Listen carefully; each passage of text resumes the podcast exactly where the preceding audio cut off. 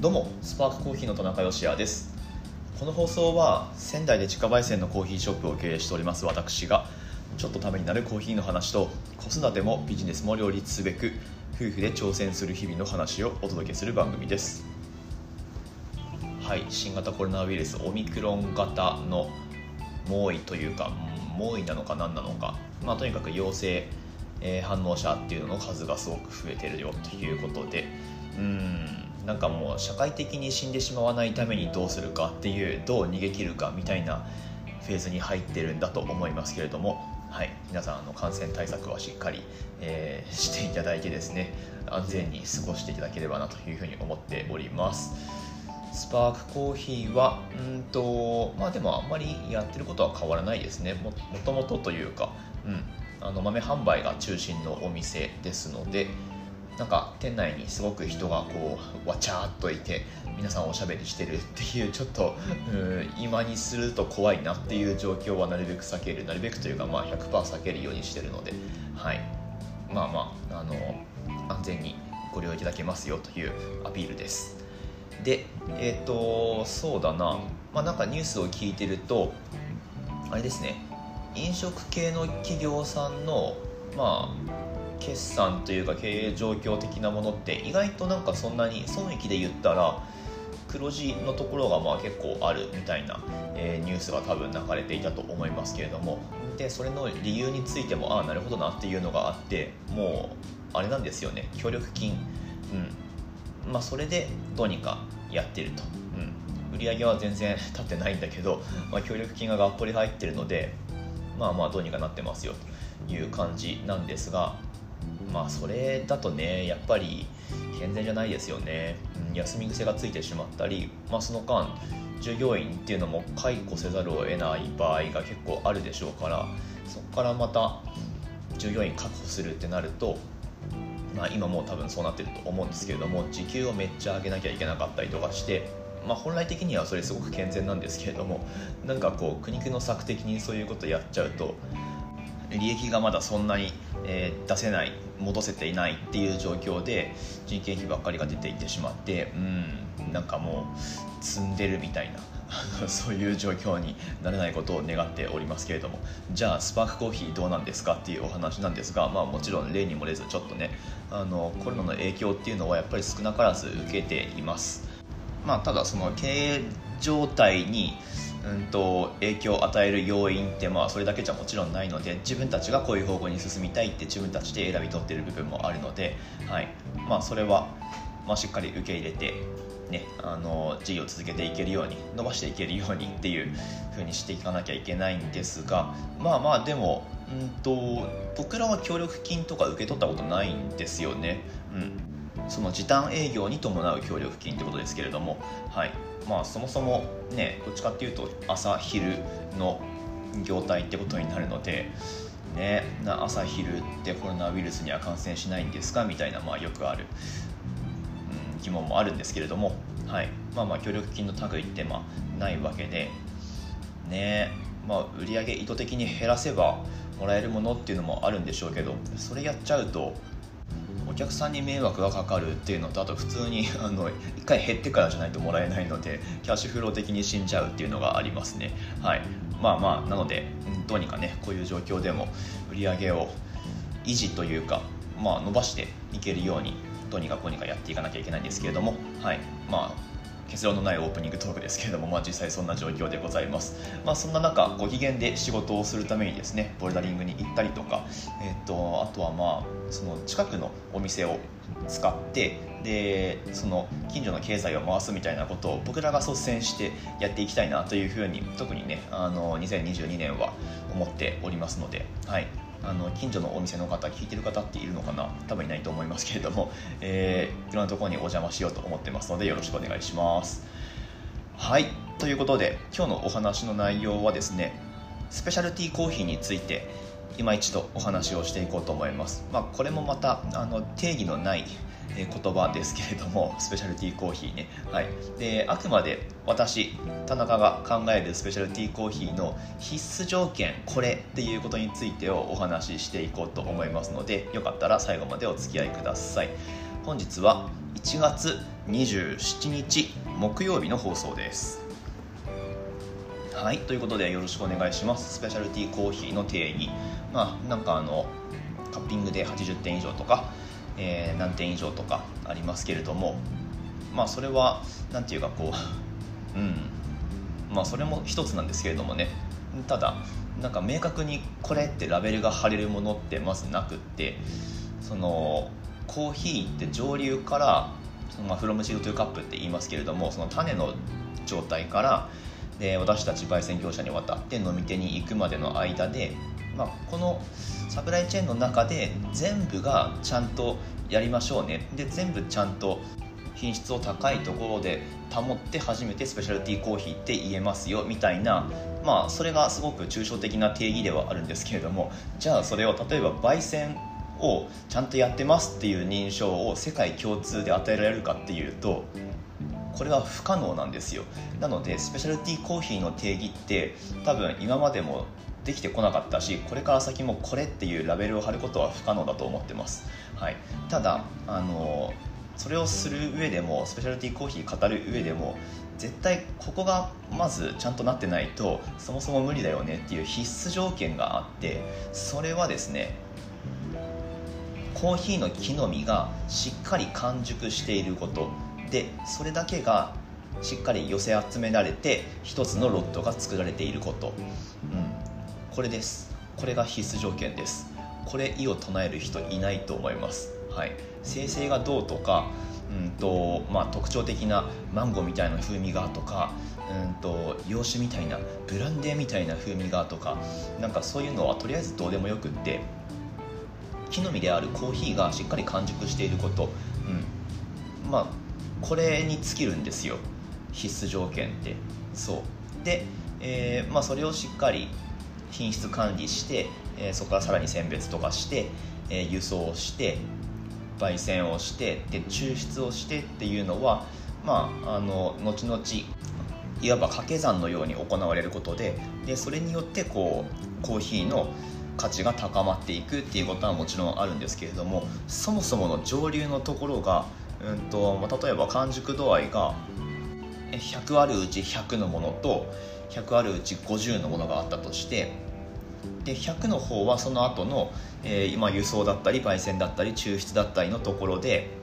まあ、100どんどんかけ続けていけば、まあ、最高のものっていうのができるんですけれども50のものってその後100かけ続けても絶対にそのもともと100だったものを超えることってないじゃないですか、はい、なのでそういった意味でその一番初めの部分収穫時の、えー、完熟度合いっていうのは何をおいてもめちゃくちゃ大事です、はい、で僕がですねちょうどその数日前にもお話ししましたけれども初めて生産国に行ったんですね。エルサルバドルっていう中米の、まあ、グアテマラとホンデュラスっていう国に囲まれた本当に小さな国なんですけれどもそこに産地訪問して一番こう現地で目の当たりにして学んだことといえばその完熟度合いっていうのが何をおいても一番大事なんだなっていう、うん、一番大きな学びとしてはそれですね。正直その生産現場の風景というか、まあ、収穫だったりとかあとその後の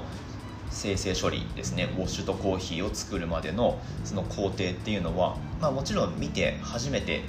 うんと腑に落ちたっていうものももちろんあったんですけれども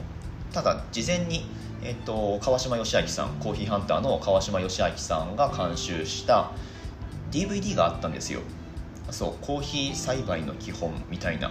そもそもコーヒー栽培って日本で やる人どれくらいいるんだろう？需要がどれくらいあるんだろうかみたいな DVD がね過去に発売されてたんですけれどもアラビカコーヒー編っていうね、えー、じゃあロブスターはあるんですかっていう多分出てないと思いますけれども。はい。まあ、そんな DVD がありまして何回も何回も見てその生産現場の風景っていうのを目に焼き付けておいたんですね事前に。なのでで実際その行ったエルサルバドルの農園だったりその処理場の映像がその DVD には収められていたのでなのですごく既視感があったんですよ、まあ、新鮮なんだけど同時に既視感があってなんか僕にとっては答え合わせをしているような、えー、料亭でした、うん、なんだけどやっぱりその自分の舌で味わう部分っていうのはいくら目で見ても理解ができないのでそういった意味ではその完熟したコーヒーを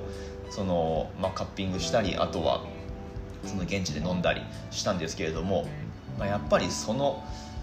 美味しさっていうか、うん、完熟されてないと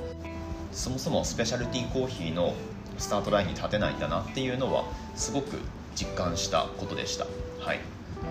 まあとはいえこれねなかなかイメージするの難しいとは思うんですけれどもなのででもしっかり完熟したコーヒーを逆に言えばそれだけ選んで摘み取って出荷すれば僕の考えではそれ多分どこの農園でもそういったことをちゃんとやればこれはスペシャルティーコーヒーですって言って出荷できると思うんですよね。味わいのユニークさっていうのはちょっと二の次の話で実はあの欠点の味がないことっていうことの方が重要だったりすると思います、うん、まあこれブラジル式って言って古い古いというか、うんと、スペシャルティーコーヒーよりも昔からあった評価基準に照らし合わせると、まあ、そういうものもあるんですけれどもうん、なんか単純にそのユニークネスだけが求められてるわけではないのでやっぱりその完熟してることに由来する、えー、甘さだったりとか後味の綺麗さだったり欠点のなさだったりとか、うんとまあ、酸味の生き生きした感じとか、うん。まあ、それらって全て完熟していることに起因するんですよ。うん、その生豆の成分として初糖の含有量が多いと焙煎する時に酸味につながる成分が、まあ、多い全躯体として多く含まれてるってことになるので、うん、あの結果的に味わいがそういった、まあ、ユニークな酸味が出やすいっていうのとあとそうでなくてもうんとねクロロゲン酸のその質が違うんですよね。なので完熟してるコーヒーと未熟なコーヒーだとクロロゲン酸の質が違うので、えっとまあ、抽出したコーヒーが冷めていく過程でもまあ、酸っぱくならないっていうか酸っぱかったりあとは渋みを伴ったりとか完熟してないものだとするんですけれどもあのそういった味わいが出ないのでなので、まあ、冷めても美味しい、まあ、つまりすごくクリーンで甘さが続くスペシャルティーコーヒーとして、まあ、カッピング評価をしてもちゃんとそのように評価はされると思います。はいえっ、とあ今あのスペシャルティーコーヒーそのしっかり完熟してるかどうかを見抜く方法っていうのは後で別にお話ししようと思ったんですけども今言っちゃいましたね。あのそう冷めても美味しいコーヒーっていうのがしっかり完熟してる一つの目安になります。はい、まあ、もちろん焙煎でそのなんか良くない味を出しちゃうことっていうのもあるんですけれどもしっかり適切に焙煎されてるものっていう、え前提付きでコーヒーを味わった時に、まあ、抽出後冷めたものがしっかり飲める。渋くも過度に酸っぱくもなくちゃんと飲めるっていうものが完熟された、えー、コーヒーである可能性が高いっていうふうに言えると思います。はい。で何の話だっけ？えっとどこでもそうスペシャルティーコーヒーって作れそうだよねっていうお話なんですけれどもこれ果物とかに置き換えてみるとすごく多分分かりやすいと思っていてあのスーパーで売られてるもので例えばいちごありますよね。いちごであの不揃いだけど味がいいですよっていうものもあるしあとは、うんと、めちゃめちゃこう粒が揃っていてで贈答品とかに使われるようなレベルのものってあるじゃないですか。うん、でスペシャルティーコーヒーその完熟してで、まあ、その完熟したものだけ寄せ集めたものってどっちかって考えてみるともう答えは明白ですよね。そう。なのでスペシャルティーコーヒーってそれゆえあのコストもかかるので一般品と比べるとそのそう贈答品のいちごみたいに一般品よりも価格差も出るし品質も上っていうことになるんです。はい。不揃いいちごだとあのヘタの近くの部分がちょっと白かったりするじゃないですか、うん。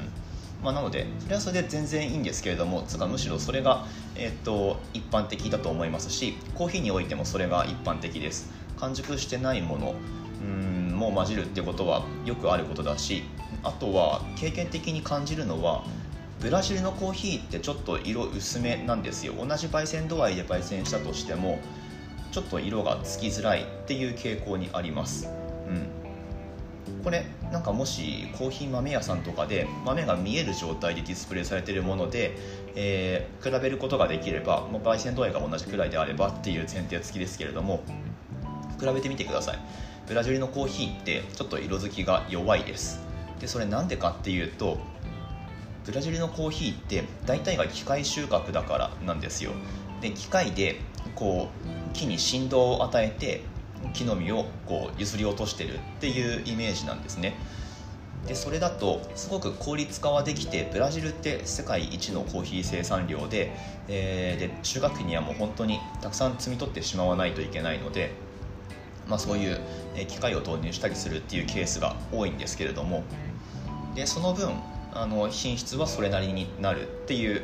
文脈のお話で要は完熟したコーヒーを選択的に収穫することができないんですね、うん、機械がやっちゃうので。緑色したものも真っ赤に熟したものもちょっと混ざってしまうんですよ。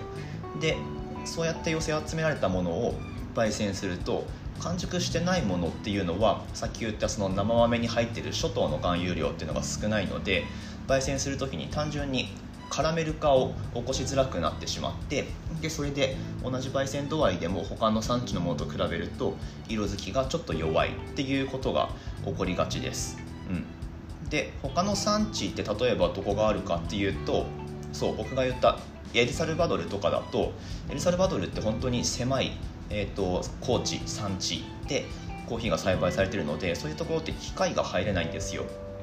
でその分人の手で収穫をしてるんですけれどもあのちっちゃい生産国であればそこにアドバンテージがあってもう品質を高める方向に触れるわけですね。もう人を使うしかないのでだったらもうしっかり、えー、完熟したコーヒーだけ手摘みで集めてもらってで高品質なものを作って付加価値をつけて売るみたいな、うん、あのそっちの方に振ってるわけです。なので中米のコーヒーっていうのは、まあ、全部が全部じゃないですけれども、まあ、人の手でしっかり摘み取られてるっていう場合が多いのでで、まあ、結果としてスペシャルティーコーヒーとして流通する量も多いんだと思います、はい。ま、これは僕の体感値ですけどね。